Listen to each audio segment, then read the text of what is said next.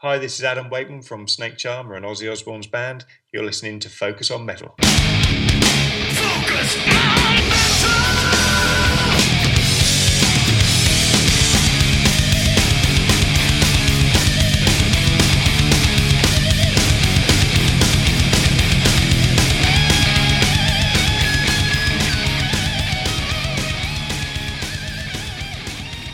Hey, Mental Metalheads, Scott here, and and Richie back again, back again via Skype because of uh, the wonderful world of quarantine. So this is always still very weird. It's like we talk to people over Skype and we interview them all the time, but then we have to do chat with each other. It seems very odd to be doing this over Skype, but uh... well, we're we're, di- we're dinosaurs because a, lot of podcasts now they're doing everything over Zoom. Yeah, well, this Zoom, and then and uh, you know there's other ones too. I like the technology we use because I like the the other software that I'm using behind the scenes as well, which ultimately gives us some better audio product.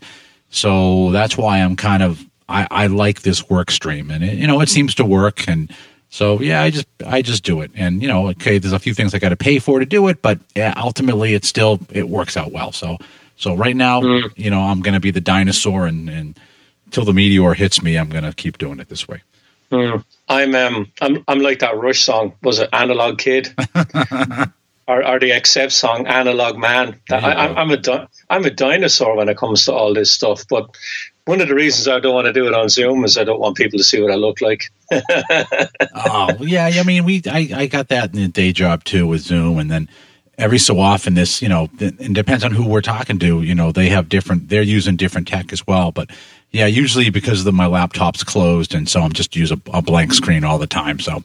Oh, oh, you you do a lot of Zoom and work, do you? Oh yeah, yeah. oh, okay. I use we tons of remote meetings, like everything that that we're doing now. Even you know, even uh, until what? Till this week when Mass changed the the rules, we were only allowed to have. Um, you know a certain percentage. I think now we can have like 40% in but before that it was it was like 20 or something. So it was uh you know out of our front office uh folks we were only allowed to have 11 people in the cube farm at any given day so which is not many people considering that you know there's like 50 60 seats out there but we you know 11 is the max capacity. Even our uh, even our ceo couldn't come in really. One day a week he was allowed in. Mm. yeah. One of the one, one of the things you notice and you see some screenshots of uh, some of the podcast interviews that are out there. When the musicians are being interviewed now uh, they don't look like they go they do when they go on the stage because mm-hmm. they've been off it so long. It's like you know some of them look you know they look like you know the missing link with all the hair and the beards, and it's like whoa. Yeah. I, like one of them that keeps popping up is um is, is Brian Wheat. Uh-huh. And there's, there's been some pictures of him out there, and they're, they're not very kind. and it's gotten to the stage with some of the comments on Blabbermouth. It's like, can you not use a different picture of Brian? Because he, I, I think there's a couple going out and he's got this big scraggly beard, and huh. well, you figure like you're stuck at home, uh-huh. yeah. and um, what are you going to do? Yeah. Yeah. you know, the razor, the razor sales have dropped because people don't have to groom themselves as much. Yeah, yeah. That, go, that goes that goes to the musicians as well. Yeah, yeah. You know, so th- they all look like Zakk Wylde. Zach was in quarantine years before everybody else. That's it. That's it. Yeah, yeah. So yeah, again, it's yeah, it's weird. It's weird to be doing this over over over Skype, but you know what? At least we got a method to do it as well. And uh, yeah, and yeah, and speaking of Brian Wheat, you know, anybody who hasn't caught it yet, you know, can go back to the uh, episode 487 where Richie does a nice talk with Brian all about his uh, Brian's book, Son of a Milkman, plus some good Tesla stuff. So if you missed that one, uh, you can head back either on iTunes or over on FocusOnMetal.net and uh, download or stream that one. So, uh, so good interview there. Yeah, I got um, I got some good feedback on that. That I asked hmm. a lot of questions that he wasn't being asked in a lot of the other interviews. Yeah, which was de- deliberate on my part. Yeah, yeah, that's the way to do it. Yeah, yeah. So, and then he calls he calls me back. Yeah, which was which shocked me because I'd gone back to work. Yeah, and um, at five minutes after I, I hung up, he calls me and he says, I got some more time. He said you had more questions, so if you want to have some more questions, fire away. And I actually had to say to him, Brian, can you give me five minutes? I got to come back out of work now, and I'll call you. And he, he was gracious enough to to hang on. So you know, he got some bonus material out of it. Yeah, yeah. I mean, I think I think you got more stuff than uh, than most people, uh, you know, got out of that whole interview cycle. So that's good. Yeah. Have you read the book? I have not. I've I've got it sitting here. I just with with the, my schedule, the way the weekend's been going, like all that stuff. I've just I I really haven't had like time to do much of anything. Mm, you normally read books very quickly anyway, but it's a great read. Yeah, it seemed. I mean, it seems you know kind of short, but uh, you know, with everything that he said in the interview and stuff, it's kind of like okay, well, I can see where where it's going, so I have you know kind of already have a little bit of expectation behind it. Mm, there's actually a lot more in it than you think. The yeah. way the way it's written, the way it's written, there's a lot in it. it. When I picked it up first, it was I think it was just over 200 pages. I'm like, mm, there's not going to be much in this, but there's a lot more than you think. Yeah, so I got I've got I don't know four or five books that I haven't really started yet, and then uh, I got this really nice set called the the Stomp Box book, which is actually a, a massive set. Its thing is is huge and it's it's really well done. But I've I've gotten like halfway through the first book on that too, and it's just been yeah, just um, just just kind of the way my weekends have been rolling now. I just yeah, I haven't really had time to do much of anything. So mm. I started reading. Um you know, Louder Than Hell, that John Wiederhorn book. It's, oh, it's about great. seven or eight years old. That's been staring at me. And every time I pick it up, it's 800 pages. And I look at it and I'm like, nah, I'll go for something a little bit shorter. And I just picked it up mm-hmm. a couple of days ago and it's I'm about 100 pages in. Yeah. I, well, John's a good writer. Mm-hmm. Um, and he's got a lot of you know he's got a lot of the main guys in it. So uh, did you have him on the show to promote that? Um, no, we had we have had him on though, but we didn't have him on for yeah. that.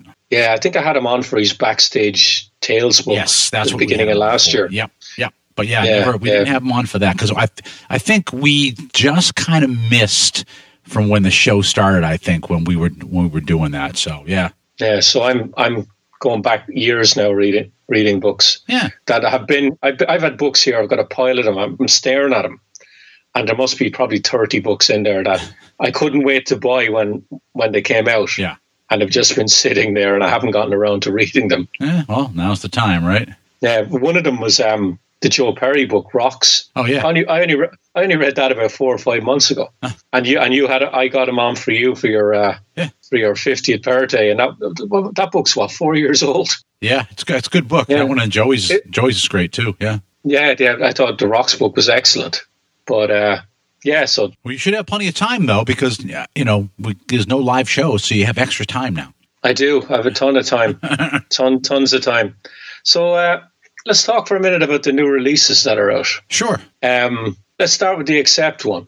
Too mean to die. Mm. I, I, didn't. I didn't even go after Wolf Hoffmann for an interview uh, because January sucked for me because yeah, I had surgery and my wife had COVID, and you know th- that kind of gets in the way of stuff. You've heard the record, have you? I've heard like bits and pieces of it. Uh, I'm still waiting for my vinyl to come in from uh, from Europe. Okay, yeah, that's one thing I noticed about the vinyl on that. I bought the Dead Daisies album, mm-hmm. uh, which is which is another thing, another album we'll talk about in a few yeah. minutes. Did you get the purple vinyl? I, I, did, but okay. that I got I got that for twenty dollars on Amazon, mm-hmm. and the Accept one was thirty. And I'm like, well, why is there a ten dollar price difference? It's a bit that's a bit steep. I thought the the, the difference in the price. I, I now I I'm not in the industry. I don't know how it all works but the Dead Daisies record was ten dollars cheaper. Yeah, and I and I have to go back and see what the gram weight was on the vinyl as well, and see on that, and then what you know what kind they what they used and stuff too, and and then uh, I know that like uh, I can't even remember which version, but you know the, the, the version of the vinyl that I got for the Accept one is one that's like 300 copies of it, and that's it. So that also plays okay. into it. You know the number of pressings um, that that there are for it. The same with the uh, you know, with the with the Schenker one I got in this week, I got in the red and black marbled one. That one's a limited quantity one. So, you know, I've been for some of these, I've just been opting to, to go ahead and, and do those uh, just those special uh, import, you know, low volume 200, 300 piece ones. Are you getting the CD and the vinyl? Yeah. So, like for Schenker, I you know just went off the rails and I got I got the vinyl and then I got the the earbook. So it's got. Uh, it's got the CD, it's got two DVDs, it's got a Blu-ray, and then it's a big, and it's all housed in a hardcover book. Mm, and does it have a letter with it from Michael, signed by Michael, saying "I hate Rudolph"?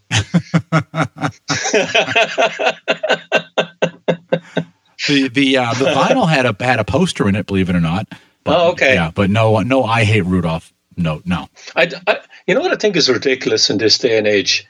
Um, the vinyl isn't ready at the same time as the CD. I, I mm-hmm. with the, the up, with the sales in vinyl going up all the time, I can't understand why there's a couple of weeks time difference between the, the CD coming out and the vinyl coming out. I, I think the I think the Accept album came out two or three weeks ago, and the vinyl is not available yet.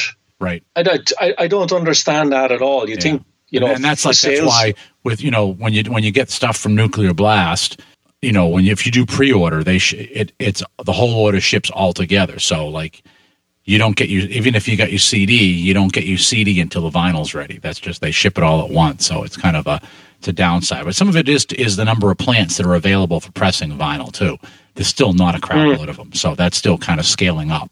And, and I think it's also the same thing even with the um, the new uh, the new Black Sabbath releases with uh, Heaven and Hell and Mob Rules, where they're doing the deluxe editions for that, and already the ship dates for the vinyl have slipped. You know, then they'll come out in uh, mid March. Okay. So it'll, it'll okay. so those ones will be exactly like you said that, that if you ordered both, um, which I did, then you'll I'll get the CD first, and then the the vinyl will probably come in a couple weeks later. Mm.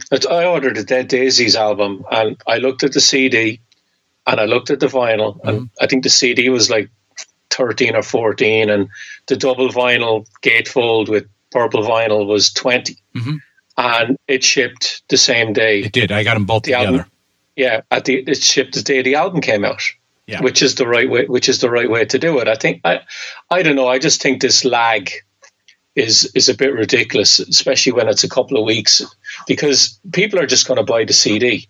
They're not they're not going to wait three or four weeks to get the vinyl. Uh, yeah, if you're if you're hardcore and if it's kind of the the you know one of the limited ones, yeah, you will. If it's just uh you know kind of the the second run black vinyl or whatever or plain deal, then yeah, people might go, yeah, you know, I'll get it later on, and then probably never get around to it. But I think the the other ones, I think they're they're selling pretty well. And, and if you're, you know, um, you know, you you want those and and you kind of appreciate that, then yeah, you'll end up buying it and waiting. Mm-hmm. So the Accept record, I'm su- a little bit surprised actually that they kept going. Um, but I think if you look, if there's any band now that epitomizes that it, it's all about the singer and the guitar player. Mm-hmm. It, it's accept because you know most of the band that did Blood of the Nations is gone. It's only Mark now and Wolf. Hmm. I was disappointed Peter left. Right. Yeah, that was kind of like the like the third leg of the stool with with, with Peter Baltes being there. Yeah. Yeah, and he was the only one that had come that's left from Blood of the Nations besides Wolf and Mark, and he's the only guy from the original band. Hmm. And um, it was just came out of the blue that Peter put out a statement, I'm no longer in the band. And people went, whoa, what's happening here? How's that going to affect the band going forward? And of course, Mark had a, a, a tragic loss last year. His son passed away. And uh, so this album comes out.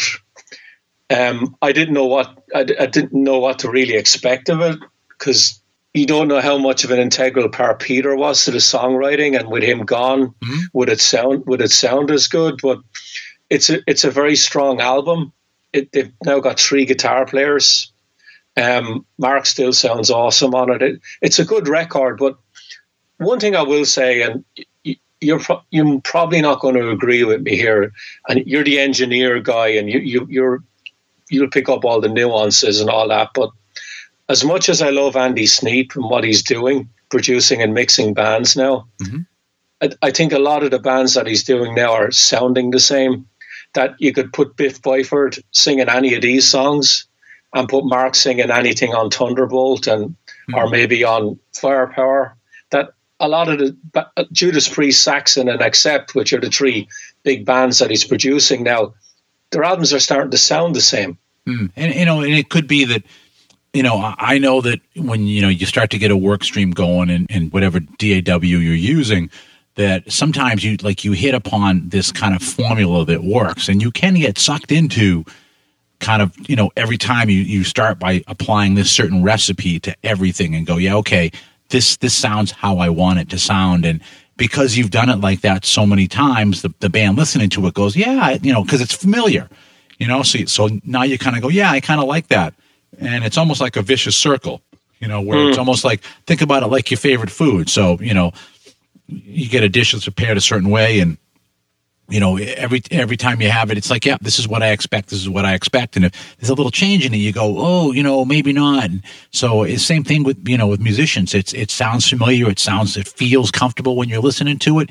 then you tend to fall into that. And like i said you when you start to develop a work stream as well that all becomes very very comfortable as well. You know i'm, I'm probably the, the the best example i can give is back in uh oh, probably the early 90s, I had a, a, kid who came up to me and asked me to, believe it or not, engineer and remix his rap album for him. I am in intense pain, Pinky. And like, like I know anything about rap, right? And this is kind of early days of computer audio too. So I did this and I, I got this work stream together and, and I used certain things and, and basically he freaking loved it. And the next thing you know, I'm doing all these different rap things. And literally all I'm doing is taking what they did and shoving it through this work stream on my on my DAW, applying the exact same basically spices to everything and throwing it out and there. And because it was like yeah that sounds just like will's thing. Yeah i like it. And it was just it was this thing where i was just it got very comfortable. It got very easy to do it. And it was just, it was very cookie cutter. And and I just you know had a lot of people coming to me to do it. But ultimately, you know, you go, all right, I, you know, I'm sick of this dish. I don't want to do it anymore. But it, it is easy to fall into that kind of a work stream trap. Mm, and there's again, there's nothing wrong with what Andy is doing. Mm-hmm. All the albums are really good, but I'm just getting the sense that they all, all the, all the music, the sound, taking the vocals aside, that the, the band's music sounds the same. Sure, and you start to you start to work on you know because Andy probably, you know, he might not be using regular, you know, a live guitar cab, so he's got some some impulse response things that he's using instead of cabs, and they all sound good, and he knows exactly how to set them up, and everyone goes, yeah, that sounds great. That's a you know, that's a Marshall. That's in this situation. Which, speaking of impulse responses, like the new IK Multimedia AmpliTube 5 actually has a a, uh, a room which is basically supposed to sound like the Garage Bay in Little Mountain. Oh wow! Yeah, it's pretty. It's pretty neat. And they don't. I mean, they don't call it that, but you know, you go through all of it, you're like, oh, this is really the garage bay at Little Mountain. You know, so it gives you this impulse response of you know whether it's drums or a guitar cab or whatever it is in that space. And so you know, a lot of those things you you get used to it, and people like it, and you continue to use it over and over. Mm. But um, the Accept record, it's uh, it's very good again. Yeah, they well they also they put a lot of promo work into that too because I got the seven inch single like what back in maybe November. You know, they put out the seven inch single first to kind of promote it and get people like psyched about it and stuff and and they've been you know dropping a lot of hints about things and they I think they put a lot of work into drawing some expectations out on this, which is nice, you know. Mm-hmm. Yeah, it's a solid album. Uh, nothing they've done with Mark has been crap. Mm. I think it's all been really good. I think they've done, he's done five records now with Mark singing. So yeah, that, like that's a solid album. The other album I want to talk about is, uh, and I mentioned it already, the Dead Daisies record, Holy Ground, and of course, you got some big changes in the band. Yeah, and that was, was very Dead low key too. That whole that whole album release seemed like if unless you followed the Dead Daisies, you it just kind of came out of nowhere. Well, it's been put back a couple of times. Mm. That the album was been done for a while, but yeah, but they were really no pushing touring. on a lot of that stuff for a while, of letting let you know because even with you know that cast of characters being so busy with other things that they can't just you know tour like crazy and stuff. They were always good about you know promotion, getting the word out about stuff, and some expectation. I don't know. My my sense was this one kind of just just appeared. Mm. But is this a band they've had so many lineup changes. It, it, like, and again, Doug, I love Doug. Mm. We've had him on the show a load of times. Mm-hmm. Uh, the album comes out and Dean leaves. Yeah, you know, uh, like Corabi left, Marco left, and I love the stuff they did with John Corabi. Yeah, I, I know. I know it's David Lowy's band. He's the the low key guy in the band. That's not not a not a named guy. Right. Um, and he's, he the, he's, the, up- he's the Mark Menghi of the band. Yeah, he's basically the, the he's apparently he's loaded. Yeah. From what I from what I gather, he's he's got a lot of money, so you know he's putting a lot of his time into this now. Hmm. Um, the album is really really good. Is Glenn going to stay though? Yeah, and see that's the thing, you know, with, with with stuff like this is that you know I like the things that were getting done before because it really did have it had a certain band feel, and not every song was like smooth and calculated and all that. There was a little bit of roughness to the band. Now, granted, you know, kind of Corabi's approach to stuff that helps kind of add that little bit of edge to it and stuff too. But it it seemed more spontaneous and and more band like and and uh, with that cast of characters. Well, the thing I loved about the band when they had John in it, John didn't have multiple bands. The Dead Daisies was really the only band he was in, and and making really new music with. Mhm. Um, and I'm a big fan of John. I've, I've been a huge fan of John since the Crüe album that he did in '94. Um, but then they get Glenn in, and of course, Glenn is solo albums. You know, doing shows for Deep, Pur- Deep Purple cover shows. Um, then he's doing Black Country Communion, and then he's singing on another album. Like Glenn is out there with a lot of different acts, mm. Yep. and now he's on this. And I, I, I, as much as I love Glenn, and, and I'm, I'm a big fan, mm. Glenn comes into this band, and th- the album could be great, but in six months' time, he could be gone and doing something else. Mm-hmm. And then, and then what do they do? Who do they get someone else in? And does Doug leave? And then, because they've already said they're getting um, Tommy Clufetos in to play drums, who did the Sabbath tour, uh, the 13 tour. It's kind of hard now at the Dead Daisies to get invested in them because you have no idea who's going to be on the album on the on the one album to the next, Yeah. and it, it's not going to sound the same. It's not the same guys on it. Uh, It's yeah. like yeah, and that's where I unfortunately what- what that's where it? I'm at with this too, and because I, like I said, I, I I like the band, but I'm at, I'm unfortunately I'm kind of at the same spot where you are. Where is this just like is this a project or is this is this a band? And yeah, and you going back to consistency. If you're if you're in a band, I'm old school, and you know typically it's my pattern is if I like a band, then I buy everything that they put out. But you usually know what to expect with everything that they put out and and now it's like you know wh- what is this going to be next time? What's the ne- what's the new equation? What am i going to get? Um, it makes it hard to to remain like like a long-term fan. Yeah, it does. Because you've no you've no idea who's who's in it. right. And if da- if David Lowy is the only constant in it, and no disrespect to David, Hmm. but he's not going to drag in a lot of people with his just just having him in it. right. He's got to have the big names in in in, in the band, and the guys have got to, have got to stay. Um, Doug's done a couple of records with them now. And Doug is all over this record. He's brilliant. And I'm a big Dean Castronovo fan. And I was really looking forward to hopefully seeing these guys live Right. finally right and having Glenn and Dean sing on the same stage. And of course, now Dean left. right And you know, it's it, it, it's just anno- it's annoying because the the music is good, but um, it's just the continuity thing kind of sucks at the moment. It's the same with a lot of bands. sure yeah You have no idea who you're going to get to see. Joel Hoekstra's new album is really good. Mhm. He's got Russell Allen. Speaking of singers, yeah um, he's got Russell all over the record. Russell, yeah. Oh, I, I said it to Joel. Like the Yeah. guy can sing the phone. He can sing the phone book, and I'll uh, you know make it sound listenable. Right. And if you guys missed it, you know, go back to last week's episode where besides talking to Dave Ellefson, Richie talks with uh, Joel all about uh, about his new uh, Joel Hoekstra's 13.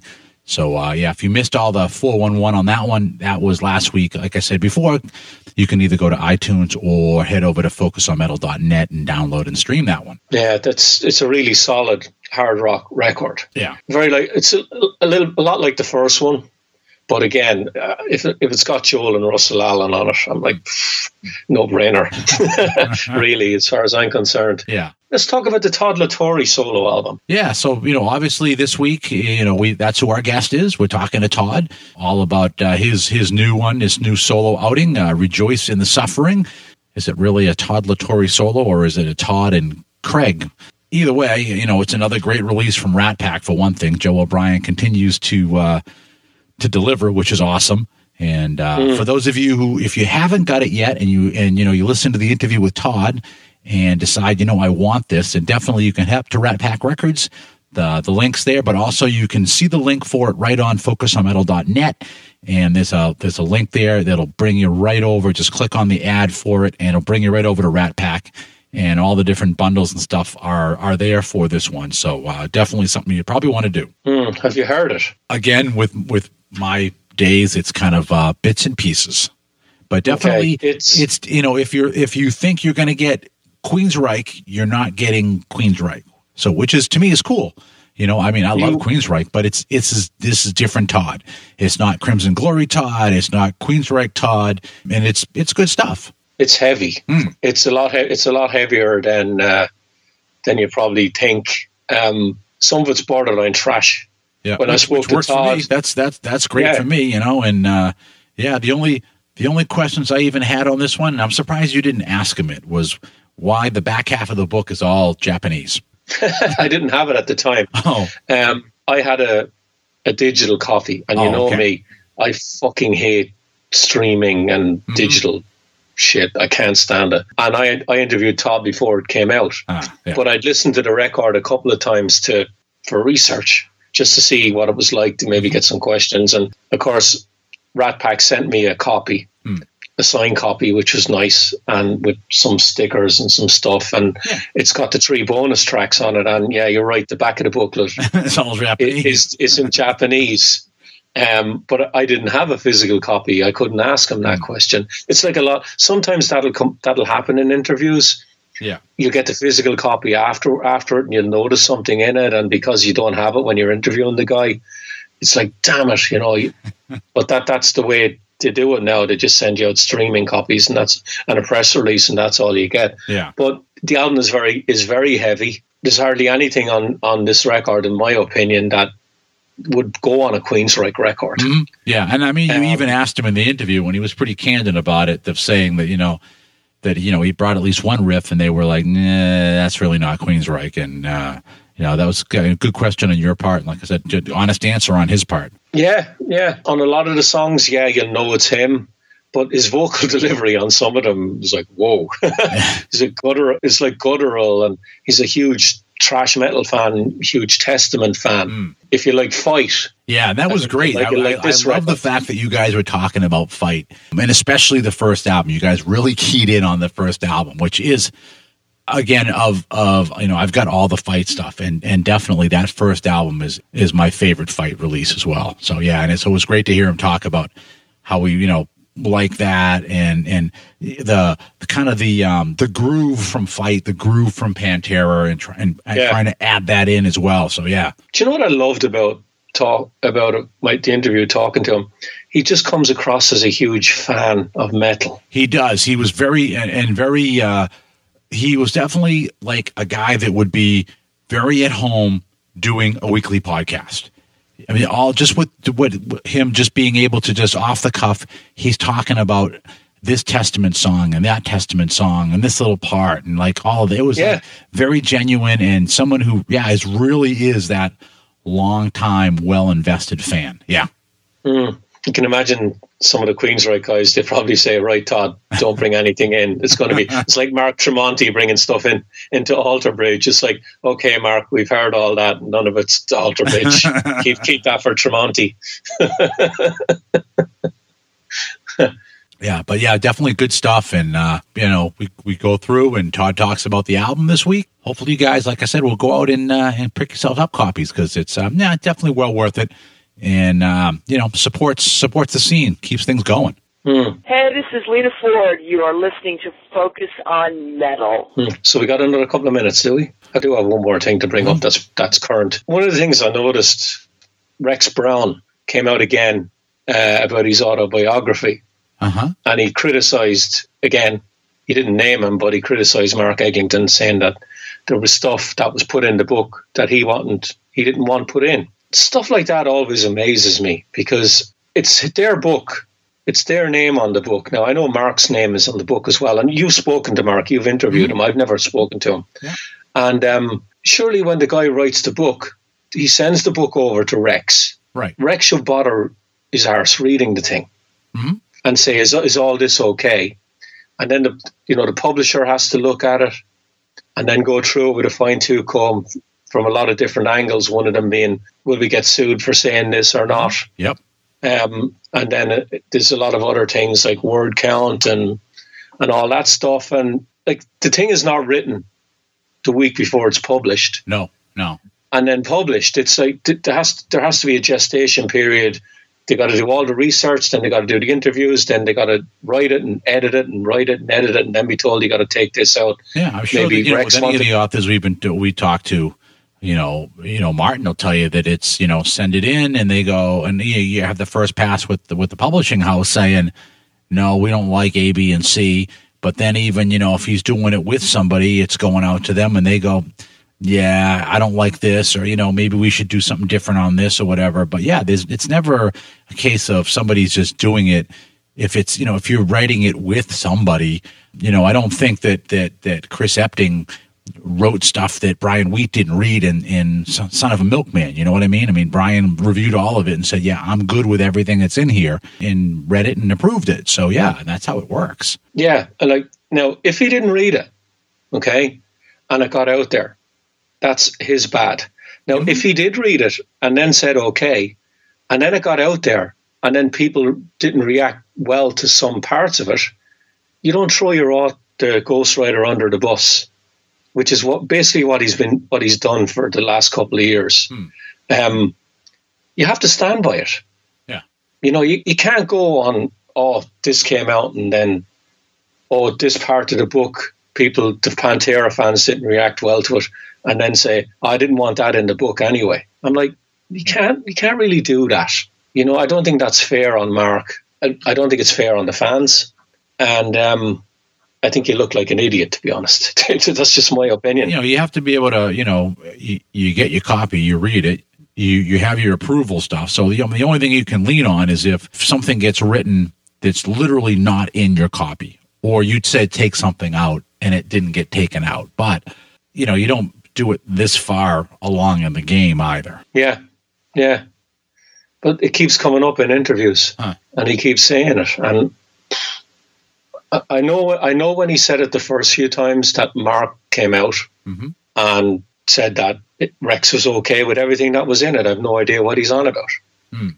So I think because it's his book, they're pointing the finger at him, saying, "Why, you know, probably something like, why are you talking about Dime like that?" Mm. And then Rex has got probably went, "Well, I don't want to be seen as the the bad guy, so I didn't want that in the book anyway. What mm. whatever story it was, or something maybe it could be something about Phil or, or, or Vinny.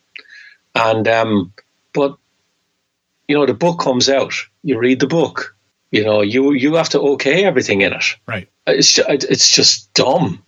You know what he's you know I, I just don't get it. You know you just you know have some stones and say yeah I brought the book out. This is what I was thinking at the time. I stand by everything that's in it. And then you might say now, with the benefit of hindsight, I mightn't have wanted it in the book if I was to do it now. Say it that way rather than say, "Oh yeah, when the book came out, I didn't want it back then in right. the book." Like that's sure. yeah, that you know. Sometimes, cause, yeah, because sometimes you know you might be you just kind of have your panties in a bunch at some point, and later on you're like, nah, you go back and look at it and go, yeah, maybe I shouldn't have done that. But you, I mean, you, you eat the shit sandwich and you, you just tell the truth and you move on. Yeah, yeah. And people keep asking him about the book, and he keeps coming up about you know. Anyway, anyway I just thought we we talk about that for a couple of minutes. I, I just don't I don't get his attitude on it at all. Mm. You know, own it. Sure. You got you got to own it. It's your book. You got to own it. Don't be blaming other people years down the line. So. You know, like this, you just come across like a whinger. Mm. You know, so anyway, rant over. All right. So with with that, what do you say we uh, we dive into uh, your talk with uh, with Todd La Torre, all about rejoice in the suffering. Okay, Todd, how you doing? Doing good. How are you? I'm okay. So uh, where are you? What? Where in the U.S. are you? St. Petersburg, Florida. Oh, you're nice. Sunshine and palm trees, no snow. Yeah. How about I'm- you? Um, I'm just outside of Boston. Got two feet of snow. Oh wow. I'm originally yeah, that's Um, that's rough. yeah, I'm originally from Ireland, though, where we don't get much snow at all. Gotcha. Mm. Um, Yeah. what's what's the worst weather you've done an outdoor show in? Um. Well, I mean, you know, you get sometimes you play in rain, but I remember one time we played New Year's in Las Vegas, and it was like 32 degrees Okay. outside. And so sing, you know, the guys playing guitar, you know, they can barely move their fingers, and they're, you know, that's, and then, and then literally like my teeth were damn near battering, and then right when it came to sing, you know, it was so hard to sing when you're, you know, how when you're cold and you're going, and your mouth is is doing that. I Yeah. mean, I'm trying to sing like that, and it, it was, it was, it sucked. okay. So I would probably say that one sticks out in my mind. Yeah. Uh, one of the things I've been asking the singers as well is, uh, what's the sickest you've ever done a show and pulled it off? Oh, I've been sick a few times where it's like, you know, into the eyes of a stranger. You know, it's like an, it's like uh, Barry White. You know, this is, you know. So I rem- I remember I had a, a sign. I was really sick one time in uh, in um, Tennessee, and it was just you know it was just brutal. I had a sinus infection, and then there's a time where um, I had bronchitis. Like a lot of people were sick on that tour, and you know you're just your voice is so raspy, and your range the range sucks, and you literally feel like a deer in the headlights. It's a horrible feeling because you know what they're expecting, and you know that under other circumstances you could totally do it, but yeah, there, there's a handful of shows where you know it's just um you know you're sick or or you just the fatigue or you, you know the, the climates you know you're you're you're flying so you're in cabin air it's dry and then you land somewhere so you're you're never getting acclimated and being from Florida I'm used to damn near sea level and a lot of humidity so it's it's always a struggle when you start getting into other areas that are much drier and higher altitudes Yeah, yeah. Um, some of the guitar players I've been talking to recently, wh- what they're doing in the downtime because of COVID is they're they're offering Skype lessons to supplement their income. Is that something Yeah. you're? Are you offering vocal lessons, or are you doing session work in your downtime? I don't te- I don't teach vocals at all because I don't know what the hell I'm doing. I mean, I, I don't know how to teach. Look, I'm not schooled. I'm not trained. I don't know all of the you know the anatomy and the anatomical. You have to know to translate. You know, how do you do this? How do you do that? So I, you know, I don't I don't give any lessons. Um, and I've done a few uh, th- a few session things on the side, um, you know, just for fun, you know, um, not not necessarily as a a way to supplement my income, but um, yeah, I mean, a lot of people do teach on their downtime. Um, I mean, I'm not saying that I'm not capable if somebody, you know, but it's a lot of experimentation. It would be me just sharing what works for me because everybody's different and I would hate to give someone ad- advice that maybe I don't know, just wasn't beneficial to them. I I would want somebody to really get the biggest bang for their buck. And I don't I don't know that as far like a coach, uh somebody that could talk about all of the aspects of singing and touring and and like a more well-rounded area, uh, I think I could provide a benefit to someone seeking that, or even like how to how to record themselves. You know, start doing home recording. That would be kind of fun, or even like uh, you know, kind of songwriting, helping somebody shape up their songs.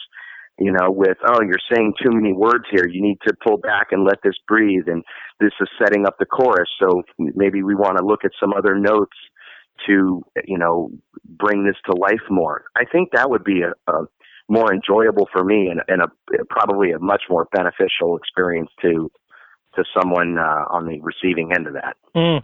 Todd, how have you kept your voice in shape over the last year? Do, do, you sing a lot, or outside the studio, or or is it just in the studio every so often? Because like a lot, of, you hear a lot of singers say it's like a muscle that you have to keep it, you know, you have to keep using it.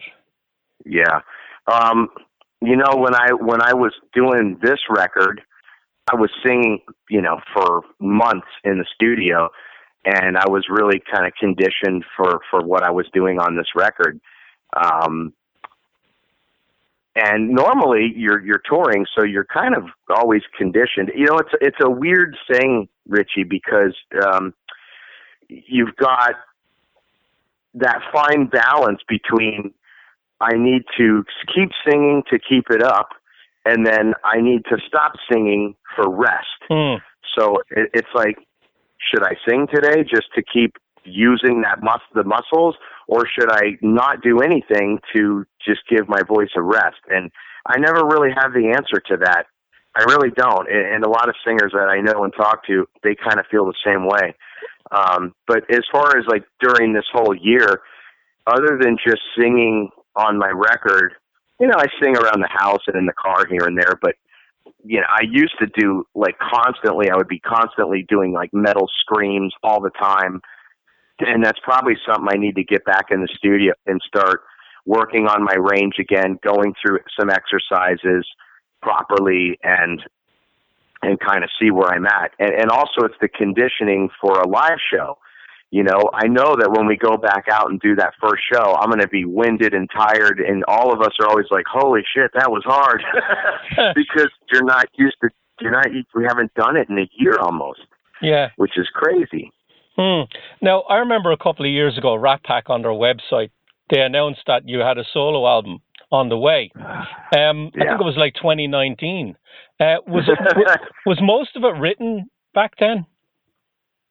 Um, Craig and I had the song "Rejoice in the Suffering" written, and we had you know like some riffs of other songs, and the the idea was, okay, I'm going to have this done by 2019. It just whether songs were written or not, the goal and that that was the plan.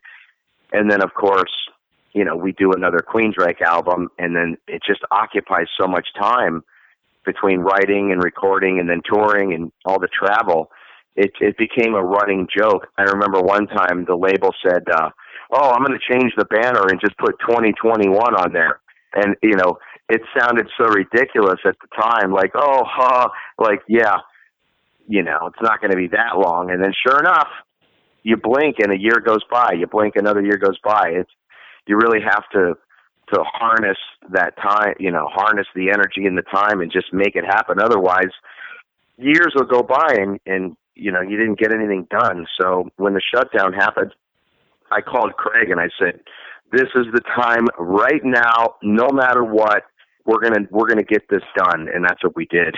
mm-hmm. So how old are some of these ideas? Are some of them like five years old or ten years old? Uh, so the song "Rejoice in the Suffering," we wrote that like six year, five six years ago, and then um, and then there was a little piece of the riff to uh, Hellbound and Down, which was a little bit different, and then um, part of Apology was there, and a little bit of One by One, and that was that was it. But like nothing. The the only thing there's a there's a, like a musical section in the song Vexed that's kind of like a groove. Um, that and the beginning of the very beginning of Critical Cynic. Those were two pieces of music that Craig and I did together back in like '96 or seven. Wow. Um, we we were writing we were writing uh, songs together because we were roommates back then, and um, I always liked, in particular, these two pieces of music. So when it came time for this, I said, "Hey, you remember that that hey, can we let's find a place for that?" And then this other groove and we always I always said, man, we got to find a way where it makes musical sense because I I always thought it was so cool, and I and I would hate to like just let that go again. Other than that, everything else was written. uh, I would say you know 95% of the record was written, and then all of it was recorded uh, within that four month period starting mid March. Mm. Are any of these ideas, Todd, ever submitted for any of the Queensryche albums you've done? Uh, no. The only thing that I showed the guys was um, in the song "Darkened Majesty." There's a, there's a part where I say "Mirror, mirror on the wall," and there's a guitar riff that's like uh,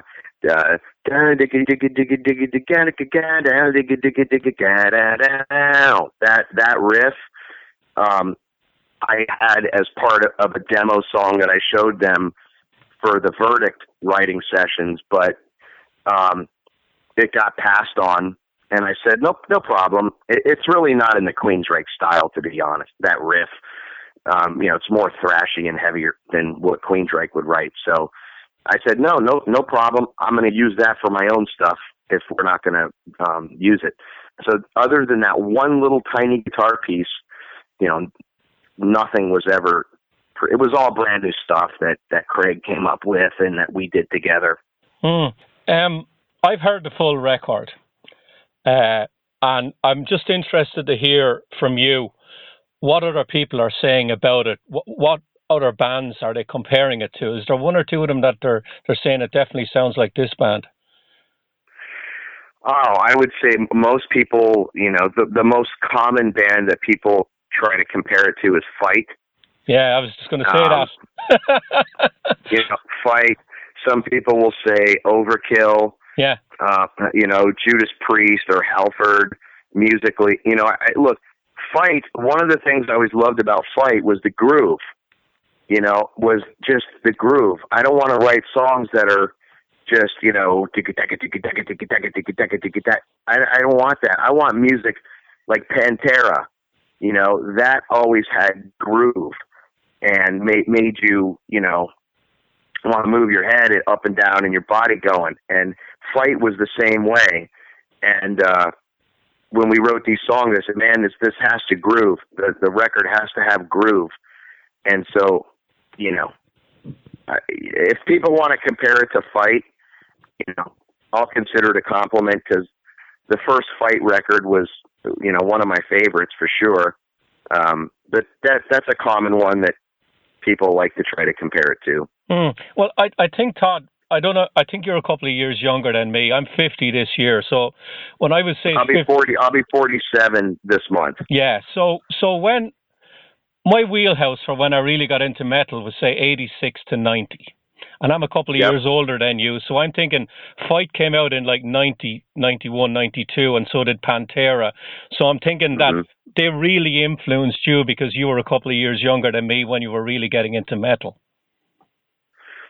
Well, I mean, they I was already, you know, full blown into metal way before that. Okay. I mean, I was listening I, I was listening to um you know, Testament um, years before that, uh, Overkill, like uh, Taking Over. I was listening to when that, you know, in Union We Stand and all that, you know, when that when that stuff came out, um, and you know, Megadeth, Cacophony.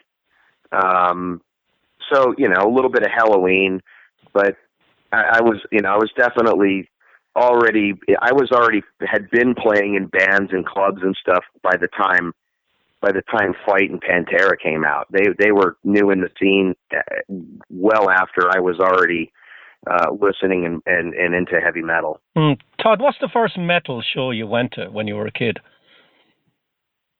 Oh, the first metal show. Yeah. Oh, um, maybe let's see, maybe Savatage because they're from here and and they played at a place called Jannus that's like five minutes down the road downtown. Um, yeah, I would say maybe Savatage in like the late '80s, and then you know Testament, Overkill. Um, I think that's the first like quote metal show um, although they're you know on the light, it's Savatage on the lighter end of of that spectrum. Um, yeah, I would probably maybe Savatage. Hmm. Now, I want to talk to you about one of the bonus tracks on the record, One by One. I listen, yeah. I listen to that now, and the vocals on that, the guttural stuff, that's all you, right? Yeah, oh, yeah, yeah, yeah, like hundred percent. If I if I was to put that on and not tell anybody who it was, first of all, it reminded me a little bit of some something like Kreator. And if if, okay. if, if they were to listen to you sing that, and I said that's Todd La Torre, I don't think people would believe me. well, you know what? I love doing. I love doing that stuff, and in fact, you know, I'm a huge fan of Testament, and and you know, they had you know so practice, watch your preach, preach. You know, yeah. he would do that, or or he would do a obey, obey you to that cross. You know, he would do the cross, make it sound really brutal. Then they came out with dog Dogface Gods. Oh, dog Dogface Gods. You know, and yeah. it was like, oh, I love that.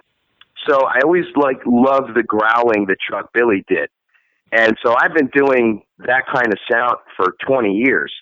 Um, I, you know, and I wanted to to experiment with more of the black metal tremolo picking because every everything is always palm muted and more thrashy.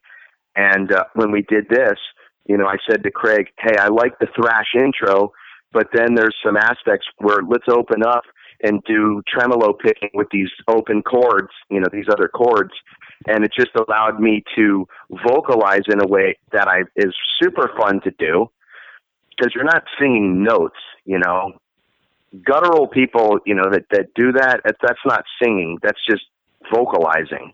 But it's a lot of fun to do, and I think people are going to totally be shocked. But it, it is 100% my voice. Um, I can do it, you know, and, and I've been doing it for a long time. Just nobody ever got to hear me do it more than like one little growl or something on a live show, for example. Yeah. Um, you've done a couple of records now with uh, Chris Zeuss Harris, Queensryche albums. Um, yeah. d- did he know you had this style of vocals in you?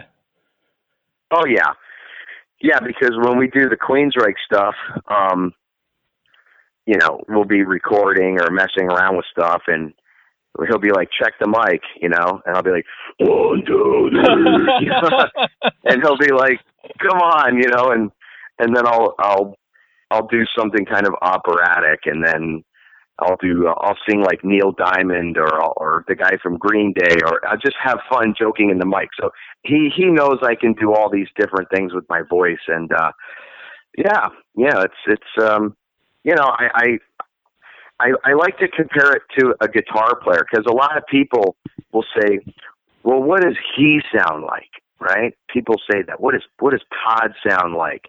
Oh, he he definitely is is forcing himself to sound like Queensryche because listen to his solo stuff, he doesn't sound anything like that. And my answer to that is number one, that's total bullshit.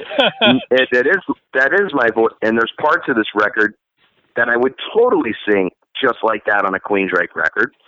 Um, but I like to compare it to a guitar player.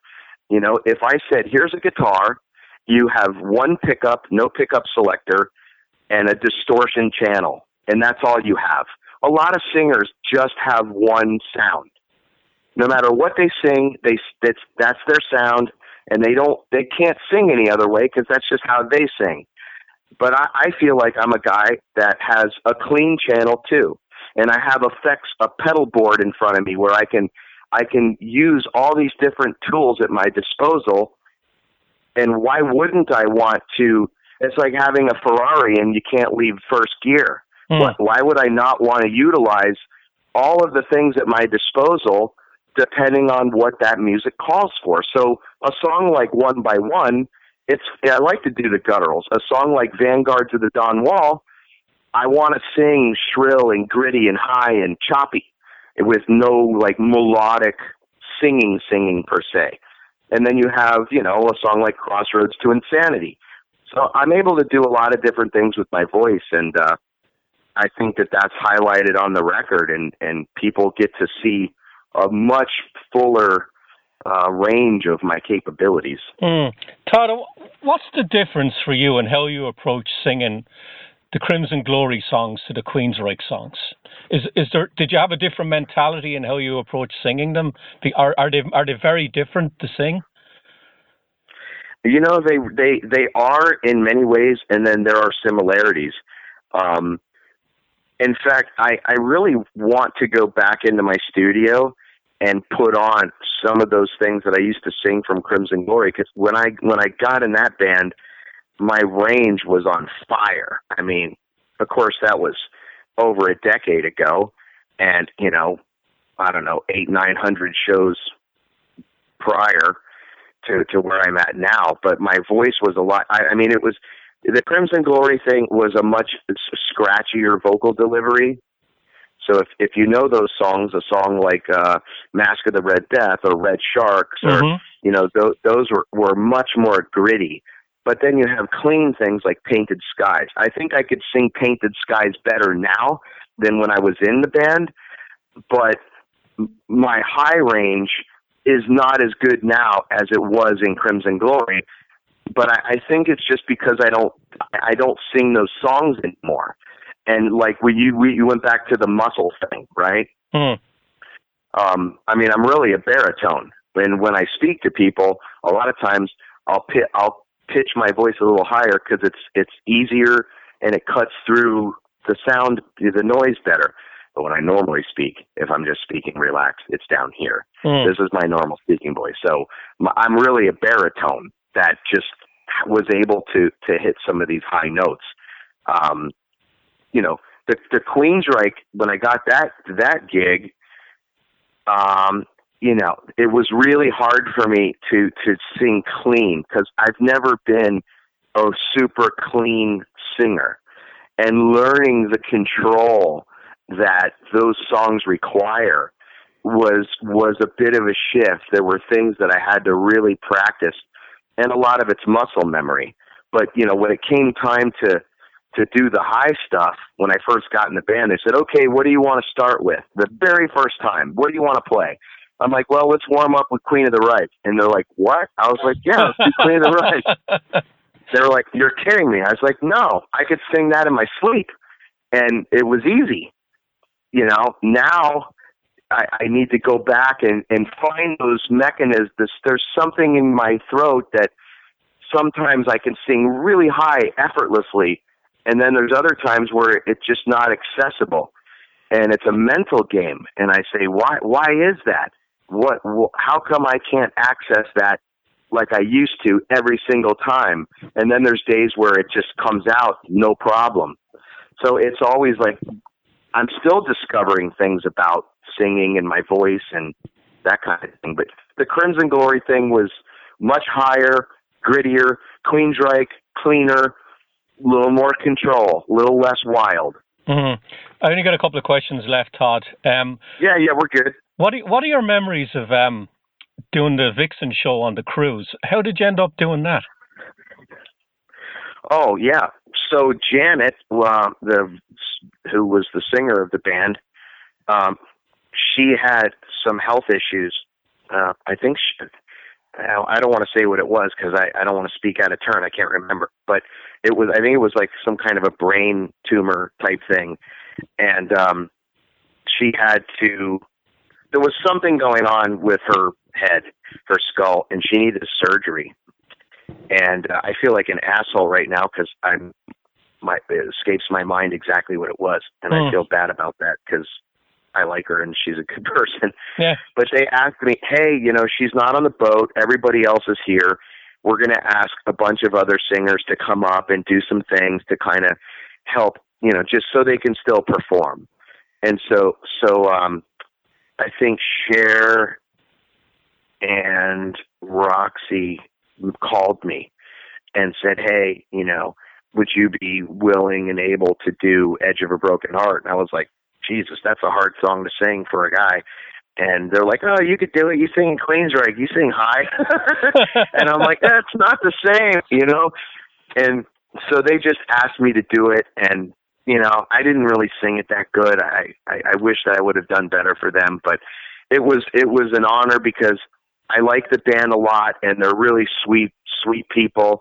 And, and I, you know, remember growing up seeing their videos and hearing them. And I am friends with all of them, but that's how that came to be. Was um, she wasn't able to be on the boat, and I was just one of a handful of other singers that kind of helped out so that they could perform. Nice.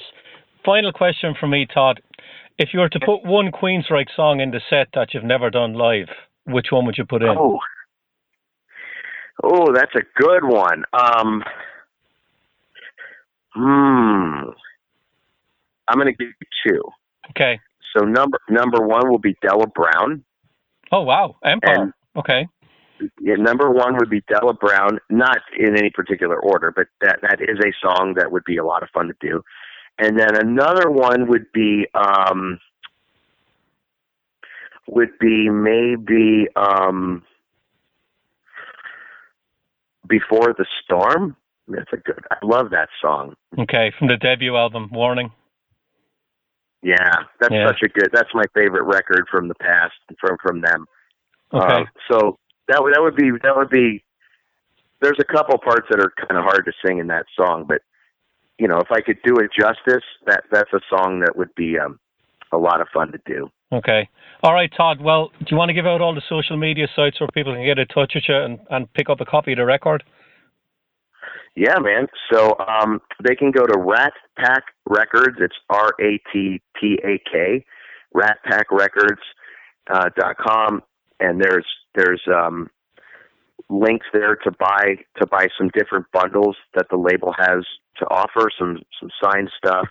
Um, obviously, it's all over Amazon. Um, there's different retailers, but there's a lot of closures. So I don't know if some of the record stores are open right now.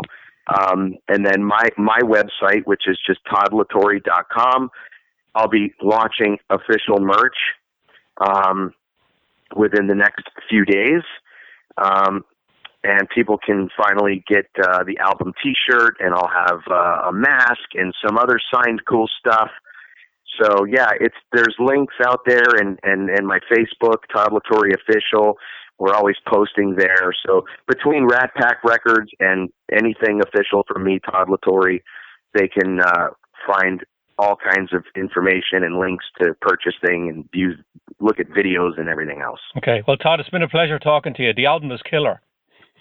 Thank you so much, man. I, I really appreciate it, and I, I'm glad that you like it. And and and you know, tell everybody about it because we got a lot of lot of love in this thing, and we just want to share it with with uh, with the heavy metal fans out there. Okay. Well, hopefully I'll see you out there at some stage, Todd, when the concerts get back going. I hope so, and and when that happens, you make sure to contact the personnel that you know so we can uh, meet in person and I don't know have a cup of coffee or something. Perfect. All right, Todd. Have a good rest of the day. Take care of yourself. Okay, you you Uh, too. Thanks okay. again. Bye. Okay, bye bye. All right, here we go. Richie's talk with uh, with Todd La Torre, and you know, hopefully at some point things will open up. We'll get to see whether it's Queensrÿche or Todd puts together some kind of a touring thing or whatever it is, and uh, we get to see them, uh, you know, out there on the road again. But uh, yeah, I mean, good stuff. And I think uh, what I think next week. I think next week we're doing um, what is it? Uh, you you talk with uh, the author of uh, Diary of a Roadie. Uh, Joel Miller. That's it, Joel Miller. I did that one before Christmas because of the break and everything that was been going on. Yeah. Uh, we're only getting that out now, but I always wanted to get a roadie on. Right. Joel had, Joel had worked with Guns N' Roses and Stone Temple Pilots and the Cranberries and these roadie guys. They, they, you know, it doesn't matter what genre of music. A roadie's a roadie's a roadie. And um, he brought out a book, Memoir of a Roadie. It's on Amazon. It's about 500 pages. And uh, he was a kid when he did it. And um, he has some great stories in it. Yep. And I wanted to pick Joel's brain about it. And I think I spoke to him for close to an hour, I think. Well, yeah, an hour. Yeah, we we have one Yeah. other one we haven't we we haven't run that was done. I know. Wow, it's, Years ago. Let's see. Uh, let's look quick on the date here. We actually did it in 2018, dude. Wow. And, uh, yeah, but the audio got screwed up. It never recorded my voice. Yeah, so, so all you have I gotta, him. I gotta fix the audio, but we have it. It's been, it's sitting in the vault. It's been out there. It's been sitting in the vault since 20. Holy crap, since 2018. Yeah, but you you mentioned last week um, Pete Makowski. Yep. I did two hours with Pete Makowski over two days. Yep. Actually, no, I'll, I'll go back a little bit. I did three hours. The first day I spoke to him uh, for an hour and it recorded nothing. And I had no idea why. And I contacted Pete. And the next day, Pete was gracious enough to talk to me for an hour. Anyone doesn't know, Pete Makowski is wrote for Sounds and Kerrang for, for years in, in the 70s and 80s. Right, and he, and he came Um, up in the uh, in the Brian Wheatley interview, Yeah, that's that's why you mentioned it that we had two hours of Pete Makowski. and that's Well, that that one's was been since March of 2019. 2019. Yeah. Yeah. So we did. We've two hours of Pete that we haven't aired. Yep, and that one's been And- edited, and I've just been sitting on it. Another one that's uh, that's in the vault. Yeah, So we've got we've we've got that, um, and then we have who else have we got coming up? we got Johnny D. Oh, that's right. Long John- one with Johnny D. Yeah, Jo- that Johnny was. I think I spoke to Johnny for like an hour and twenty minutes. Yep. Um, that was that was an interesting one because I was scheduled to talk to Johnny, and jo- Johnny's got a young kid, Hmm. And uh, there's no. I called Johnny a couple of times, and we'd schedule we we scheduled a phone call and everything. Johnny lives in Germany now, Oh. um, so he's six hours ahead, and um, I thought he completely forgot about it. And you know, he calls me back, and or he says, "Can you call me back?" And I called him, and he was he was great, Uh-huh. but he was putting the kid down. And I know damn well what kids are like to put down. Sometimes they don't go down when they're supposed to go down. And uh, but I yeah, I spoke to Johnny for like probably an hour and twenty minutes. That'll I probably could have be like two episodes on that one. Then you've got the author for Rusted Metal. oh That's another uh, one. yeah. So Brian. Yeah. So yeah, we've got Brian. this. There's a lot of stuff that we're. It's it's weird. You kind of you kind of go away. You think you have break, and uh, you know. I, I guess I'd rather have the feast than the famine. So it's it's good. Mm, mm. And then there's going to be other interviews that are going to be coming up. I've got. I'm trying to get one or one more throwback episode. We'll see if that works. Um, I've been messaging the guy back and forth because I've done the Johnny D one, so that's Brittny Fox. So that's Bite Down Hard, and then there's another record that came out in '91 that the guitar player I, I hope to have on. Uh, we've never had him on the show before, and it's an album that, for want of a better term, shit their career. really, it's uh, it completely put them dead in the water after their first couple of releases were groundbreaking. Yeah. And um, so we'll see if that if that works out. Yeah. Hopefully, I can I can get that. But that's something that you know because it's the 30th anniversary. I've got we've got time to get that done. It's not something that you know I have to get done in the next week or two. And then, but it's good. I mean, we've got we've got lots of stuff, and and uh, you know, and and and it's interesting too because you know we're kind of in this. Uh, we've kind of hit this groove, I think, of of kind of what focus on metal is now, and it's it definitely changed a lot over the you know eleven years we've been on the air. But you know, it looks like we're finally getting some some actual you know decent traction without uh, without having to use clickbait or anything else. Just kind of doing an honest week after week effort to give out what we think people want to hear. And I think you know we made a a couple of nice you know podcast to listen to type lists for the end of the year and stuff. And uh, obviously, you know your work on Facebook. You know the the community for Focus on Metal on Facebook has gotten what hit over ten thousand over ten thousand as well. So that's Yeah. you know just I think it's good that you know we've been sticking to our guns. Not using any kind of you know other bullshit methods to get people to listen to it or whatever. We're just you know uh, kind of an honest week to week. I think people are starting to you know get like, oh, okay, we know we know kind of what to expect every week from these guys as well. So it's uh, I, I think uh, in in a way we've kind of hit our Andy Sneap groove on on what the show is.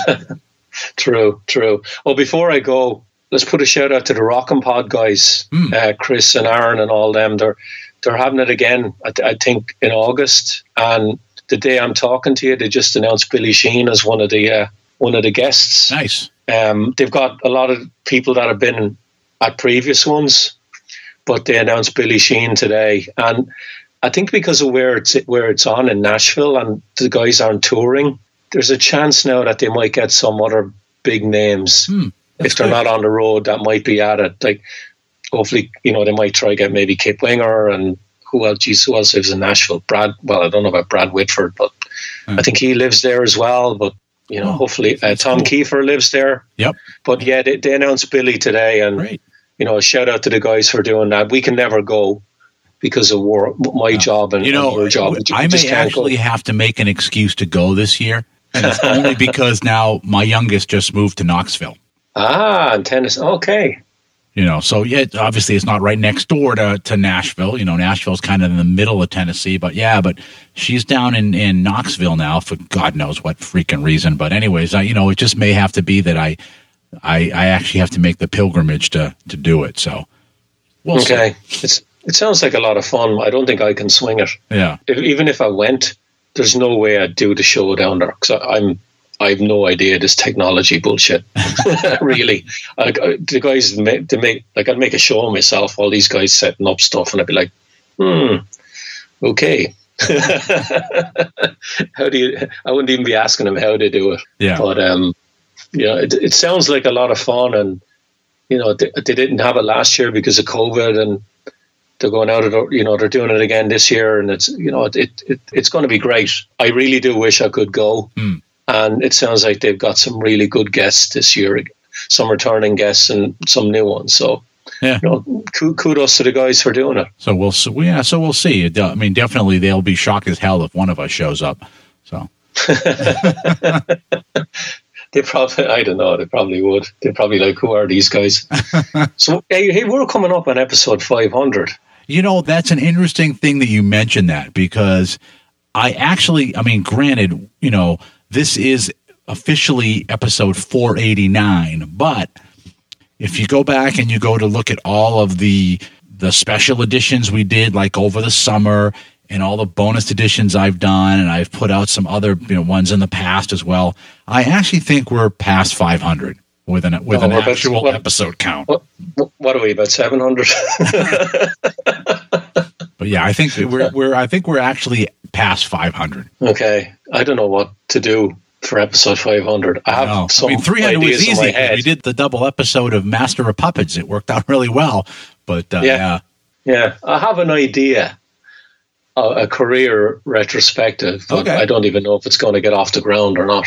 But one of the things I was 11 more episodes to go before know. One of- before we do one of the episode things- 500. So one one of the things I was thi- was thinking of doing was, do you remember the chat you had with Jay in the very very beginning from an idea I had about a comparison with different singers in the in their nineties material? I've always wanted for years to do that with you as a uh-huh. discussion, and we've never done it. and I'm not going to say what it is. I, I'll, I'll tell you off the air, but I remember you did it. And when I started doing the show, you said to me that it would have been better if I did it with you because you knew the albums more than Jay did. Hmm. That he knew a couple of them and not not the rest of them in in depth. Okay. That it was your idea, and I did it with him because you suggested it as an idea. But it would have been better doing it with you. And I, for years, I've been saying I'd love to get around and do that for eight years, and we've never done it. So Okay. we maybe if things work out, we can do that for Sure. episode you five. can do that. Yeah. So I just I, while we Yeah. were talking, I quickly went back to the database and and looked at the sequel records. And so this episode or last I'm sorry, last week's episode was actually number 502. That was the the actual number of shows we've done is 502. So not not the episode because obviously last week was was 488.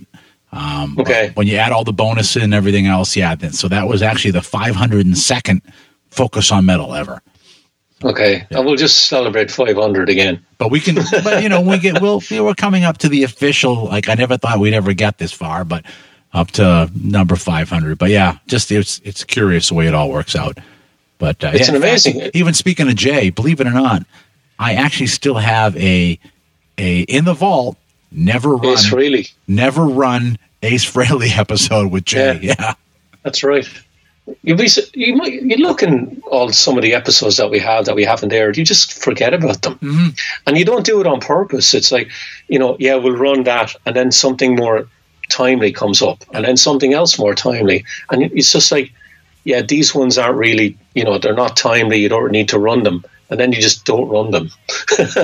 and it's not that you don't mean to. It's just you, just a lot of stuff comes up in the meantime, and partly a lot of that is my fault. I probably take on too much sometimes, and then you know, because the Pete Makowski thing would be a classic example of that. Yeah, but, be, but on, know, the I- way, there's always the thing of you know part of our thing, right? Is that is kind of to, to support and, and inform and all that. So it's you know, so we we kind of we do the his, history pieces, we kind of preserve that, and then at the same time.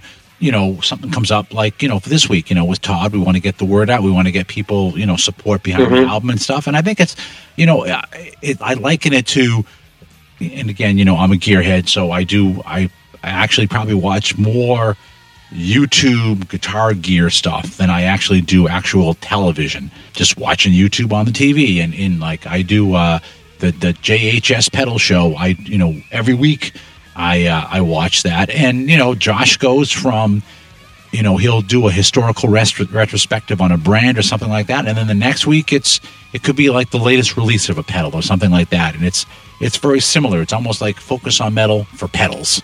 So it's that same same kind of thought process of it. So yeah i mean it's i i, I like the way we do it. Yeah, it's, it's it, I try and do it. You know, when it comes to the people that we've on the show, I try and balance it a little bit. I could easily do a, a new album every single week. I could get on a guy that has a new record.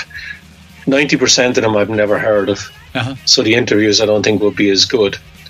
I really enjoy doing the throwback episodes because these are albums that I grew up with years ago yeah and I've had questions for years, and now I get the opportunity to ask the guys the question, saying, "Why did you do that? Why didn't you do that?" I'm just curious about a lot of this stuff. It, Right. There's nothing current about it.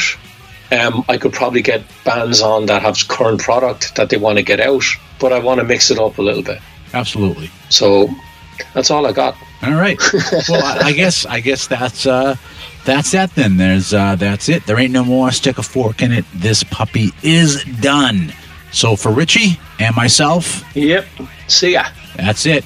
And uh, till we talk to you again next week, as always, remember. Focus on metal. Everything else is insignificant.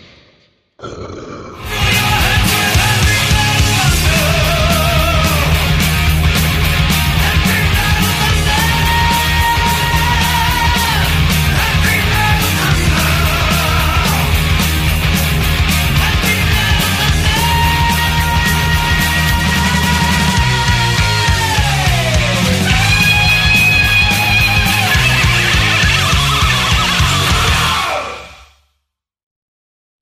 still here?